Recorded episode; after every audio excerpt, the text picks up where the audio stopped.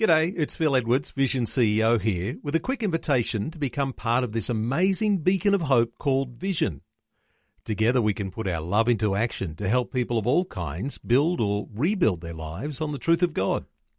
Please consider the part you can play during our upcoming Visionathon appeal, remembering that it's your support that makes Vision possible, including this podcast. Audio on demand from Vision Christian Media. Want to win in life's challenges? To know the will of God and have more passion for Him? Practical help right now with Tak Bhana and Running with Fire.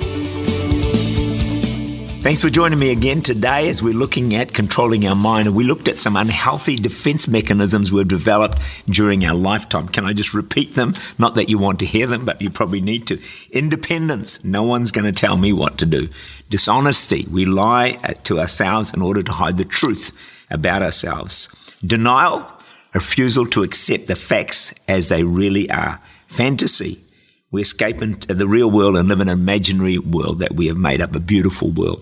Emotional insulation, we withdraw from others to avoid rejection. And then projection, we blame other people for our problems. Now, that one started in the Garden of Eden. Our, often our first response to adversity is blame someone else. Why? That way we don't have to look at ourselves. We don't have to take responsibility. It's your fault or it's her fault. Hey, that way we are actually free. But these defense mechanisms are such strongholds, and the enemy will use them to control our lives and hinder us from actually progressing and coming into freedom because the truth sets us free. These things hold us in bondage, even though they help us to cope.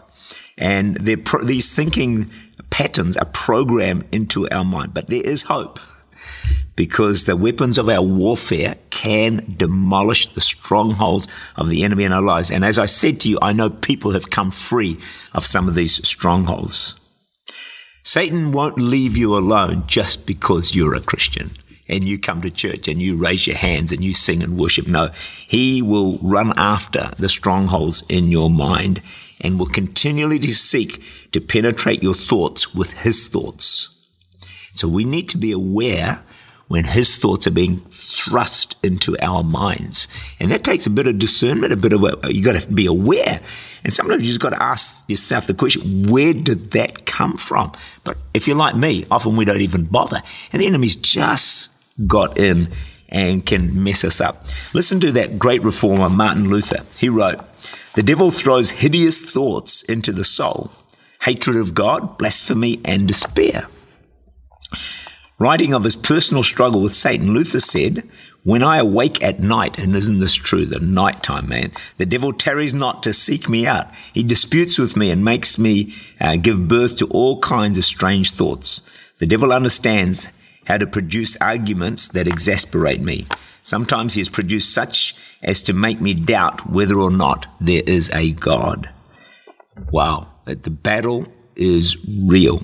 And so we've got to somehow arrest these thoughts before they get a stronghold, before they get established in our hearts, because then it's just that much harder and harder to get out. And I know of Christians who, you know, been going along fine, and suddenly some thoughts have come into their minds, a question about God. Is God real? Is heaven real? Is, is hell real?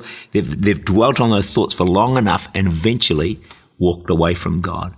It started as just a thought, and the enemy's always trying to come in, especially to, to doubt God, doubt God's power, doubt God's goodness, His love, and all those things. So here's a question I'm going to ask you that you will not like, but I'll ask anyway. How would you rate your thinking on a scale of 1 to 10?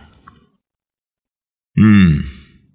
Because the answer to that will tell you the quality of your life. Because our brain is like a computer. It can only process the information it is given.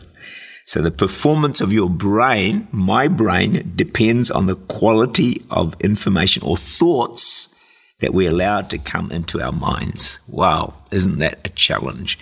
And it's too easy to feed our brains and allow our brains to absorb rubbish, wrong thinking. And as you say, rubbish in, rubbish out. you know, bad thoughts in, bad thoughts out. And the worst of all is it absolutely messes with your life, makes you downcast, depressed, and discouraged. Psalm 119.37 is a tough one. Turn away my eyes from looking at worthless things and revive me in the way. So the things that we look at feed our minds. So the prayer that of the psalmist is awesome. Turn away my eyes from looking at worthless things, and as a result, revive me in your way. Tak Bhana is the senior pastor of Church Unlimited in Auckland, New Zealand. For more information, to make contact, or to listen again, look for Running with Fire at our website vision.org.au.